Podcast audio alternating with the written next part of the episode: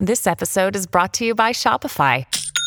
Forget the frustration of picking commerce platforms when you switch your business to Shopify, the global commerce platform that supercharges your selling wherever you sell. With Shopify, you'll harness the same intuitive features, trusted apps, and powerful analytics used by the world's leading brands. Sign up today for your $1 per month trial period at shopify.com slash tech, all lowercase. That's shopify.com slash tech. I may have inadvertently spread misinformation. I promise. I promise. It was totally, it was totally inadvertent. I'll be honest. I just did a uh, what's oh sorry what's up. This is Kaye saves the Republic, and we're gonna get into it here in just a minute. I do want to share with you some clips from from CPAC, especially something that Matt Gaetz said, which I thought was uh, incredible. Um, there is there's this in there's this woman from the BBC who's doing a documentary on the American election, which I always find interesting. I always think it's interesting when other countries do information or uh, whenever they do um, articles or or stories about the American election. For example, when Donald Trump reannounced his candidacy in Orlando uh, back in 20, I guess it was 2019, we drove down to Orlando and we went in there and we watched the speech and it was hot. And we were standing in line with these two French guys and they were from some French news outlet. They'd come all the way from Paris and they were covering the Donald Trump campaign for the Paris news media. And we were discussing with them what people in France thought of Donald Trump and if they liked Donald Trump and if they were excited that he was running again. And they had this very negative outlook because, man, if you think American journalists are woke leftists, you haven't seen nothing until you've talked to people on the other side of the pond.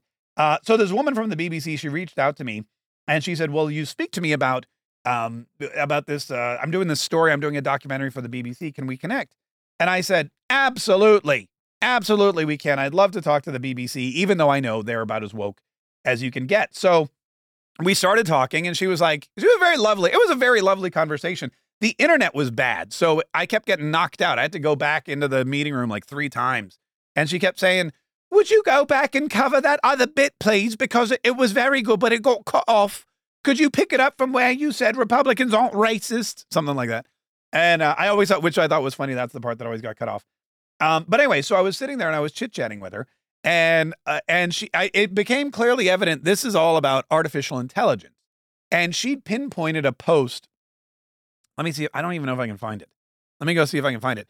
She'd uh, pinpointed a post where, oh yeah, here it is. Uh, a, a while ago, there was a story about this guy from Rhode Island. He was a Black Lives Matter leader in in Rhode Island, and what happened was he decided that he was no longer in support of Black Lives Matter. He was in support of Donald Trump. And so the title of my post was Black Lives Matter Perform Christmas Miracle. I never thought I would read the words BLM leader endorses Donald Trump, but then again, Christmas is the time for miracles. It happened the other day in Rhode Island when a prominent Black Lives Matter leader told a talk show host he was voting for Trump in 2024. Everybody else sucks, he said. I think right now, who we have sitting in the Oval Office is a deep disappointment. I deeply have disdain for him, and I really dislike the vice president as well. So here's a black guy who was a Black Lives Matter leader, and he's telling people he doesn't like Joe Biden, he doesn't like Kamala Harris, and he's supporting Donald Trump. So I wrote a big article about, I think it was one of my Patriot early morning dispatches, which if you don't receive those, you got to get, you got to go to markkaye.com, M A R K K A Y E.com right now. And you've got to, um, you've got to make sure you've got to make sure that you're doing uh, you've got to make sure that you're getting on that list because every single day we send out a Patriot dispatch and I'm going to be honest I'm very pr- I think they're great. I think they're really fantastic and a lot of people learn a lot of things. Plus there's special offers and whatnot. So uh, markkaye.com, M-A-R-K-K-Y-E.com. But since it was a Facebook and an Instagram post, I needed an image. And so I went to AI and I said, show me an image of Donald Trump partying at a Christmas party with a bunch of African American people and I got a great photo from AI. So I posted it. And this woman at the BBC found it apparently. And she was not, I guess, a fan. She felt I was using artificial intelligence to persuade black voters to vote for Donald Trump. And that's one of the reasons she wanted to interview me because I, uh, I imagine that's what her whole, I imagine that's what her whole premise is for the BBC. So So I I talked to her and I was answering her questions and uh, she at one point I don't think she liked me because I mean I think she liked me but I also think she thought I wasn't you know how they think Americans are dumb. She said, uh, "Are you concerned that people don't know this is an AI generated photo because you posted it on Facebook and on Instagram and on Instagram hundreds and hundreds of people were questioning it, saying it looks like AI. But on Facebook, most people tended to believe that it was real. So, are you concerned that that that you're uh, using AI generated images to convince black people not to vote for Joe Biden? And so I told her, I said, well, clearly most people on Instagram thought it was AI, so it obviously wasn't that convincing an image. And second of all, you're missing the point. This was an illustration to the story. This was to read the story, to read the text. Much like you, you know, you write a book, if you write a children's book or if you write um, you know, any kind of novel and the and you don't have an image that you can use or you don't have a photograph, you hire an illustrator and they make an illustrated image. Uh, it's the exact same thing. In fact, I illustrated my I illustrated my entire Christmas book, uh, the uh, Untold Story of Christmas, with AI generated images because I didn't happen to have any photographs of Jesus on hand. so, uh, but anyway, but she was very concerned. She was, I pointed out to her, I said, look, if somebody, she said, do you think that somebody might see this photo and vote for Donald Trump in the African American community? And I said, God, I hope so. I was like, that was not my intention was not to persuade black voters to vote for Donald Trump, but let's be honest, it'd be better for everybody if they did. Um, anyway, so that was kind of fun. I don't know when. Eventually, I had to cut it off because she took too long, and we kept getting cut out of the we kept getting cut out of the Zoom room. So, uh, so I had to move on. But anyway, it was uh, it was a fun interview. It was a good time. I look forward to seeing this BBC documentary um, when it comes out. I'm I, am i am interested to see how she portrays me. because I'm sure it won't be the way. I'm sure it won't be the way that I actually uh, that I actually am. Anywho, uh, back to the back to CPAC. So CPAC this weekend. You know, I did a uh, in our in our um, Mark Kaye's group this morning. I did my motivation Monday about CPAC because it's very important. And Matt Gaetz said and did something which I thought was fantastic. Matt Gaetz. a lot of people don't like him. A lot of people think that he's a shyster, a scam artist. A lot of people think he's taking advantage of his position. I know uh, there are people over there that think he's the bee's knees. There are people in this world that think he's just an opportunist. Doesn't matter. He's doing something very valuable. Uh, what he's doing, what Matt Gaetz is doing, is he is calling out the Republican Party operatives in the House of Representatives who are not operating uh, in the best interest of the Republican Party. They're operating in the best interests of the Uniparty, the Democrat Party, or just their own personal party.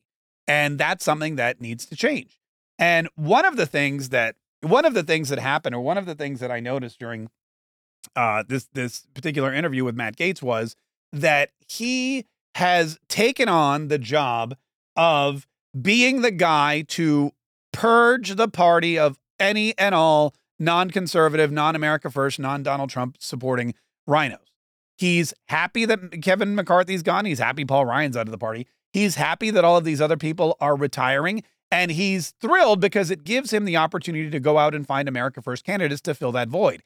It gives him the opportunity to go out and find people who are like minded, who want to put America first, who want to do whatever they need to do to fight for this country, who want to make this the strongest, richest, wealthiest, most powerful country in the world, who really want to make America great again after three years of Joe Biden just destroying the joint.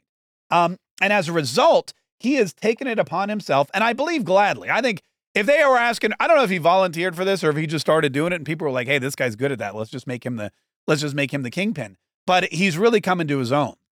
And his speech at CPAC was called Burning Down the House, which was a great name for it. One of the things he mentioned was not just how we need to replace these people uh, in the House of Representatives so that Donald Trump or whoever the Republican next Republican president is going to be will have the tools that they need to get the job done but he also said we need to make some serious reforms in the party. And one of the things that he's always been a proponent of, one of the things he's always been discussing, is how the people in the House of Representatives, the elected officials, should be banned and barred for life from being uh, lobbyists, working for special interest groups. And he also doesn't think they should be able to stock trade. And one of the things he said was Now, the Republican ethics chairman Michael Guest not only voted for the January 6th Commission, he has become a brilliant stock trader while in office. And I admire the obvious genius. He knew exactly the right time to buy online gambling stocks. His purchase in Evolution Gaming Securities netted him a hefty 36% gain. Not too shabby. Now, I'm not saying that this is insider trading.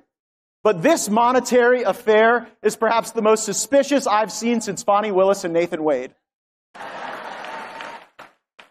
So fire your financial advisor. Just follow the Quiver quantitative account on X. You could have been on the ride up with Republican Michael Guest on gambling stocks.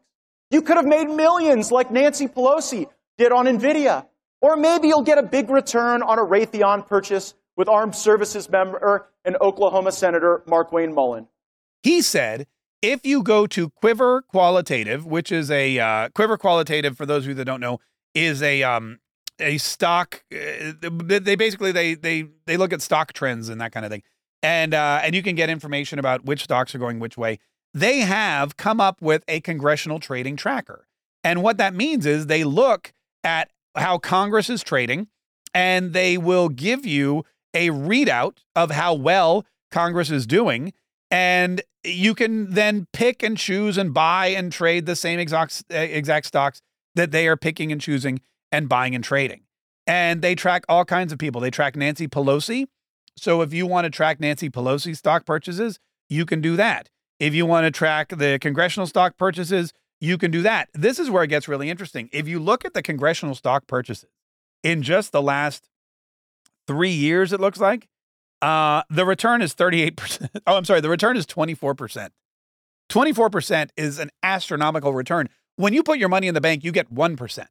If you could invest your money at a 10% return, you are a kingpin of the stock market.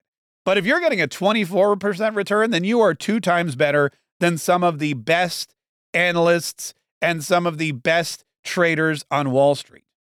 Uh, you can then look at the individuals that are trading. Uh, for example, I said I mentioned Nancy Pelosi. They have a Nancy Pelosi fund, and if you look at Nancy Pelosi's, let me look at the um, over time. I want to make sure. I want to see they don't have the same. They don't have the same thing. But Nancy Pelosi is up almost thirty percent. It looks like. So uh, one of the things that I'm going to do is I'm going. Oh, you can look at the corporate lobbying.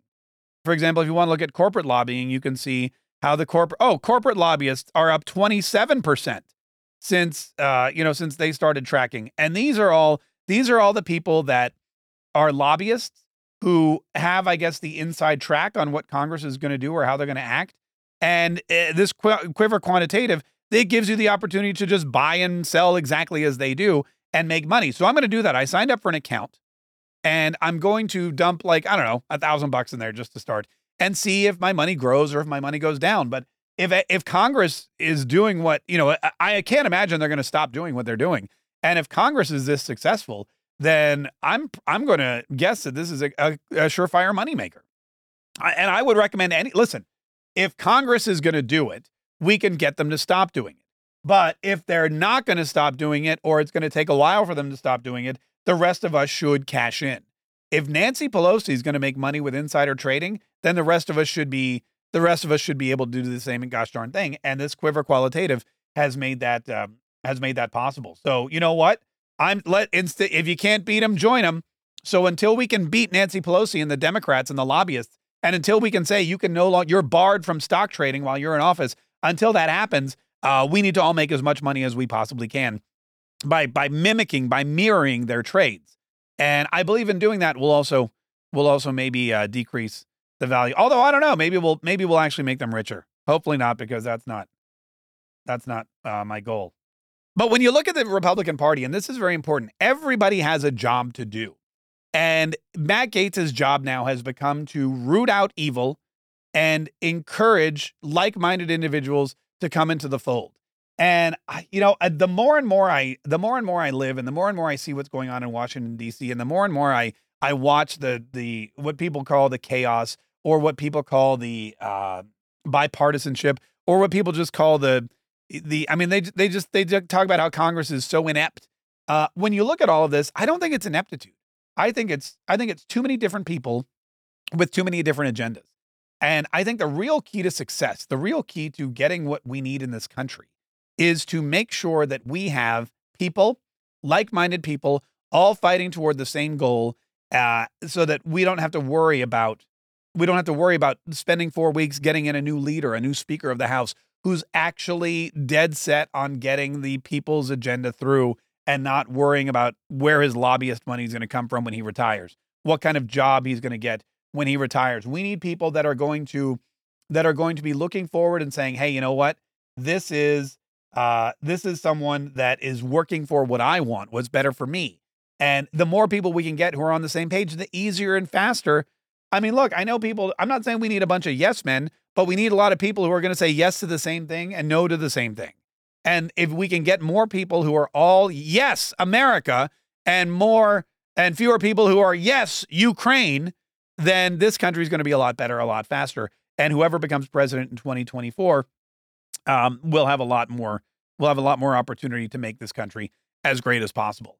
So anyway, so that that's where I stand today. That's what I took away from CPAC.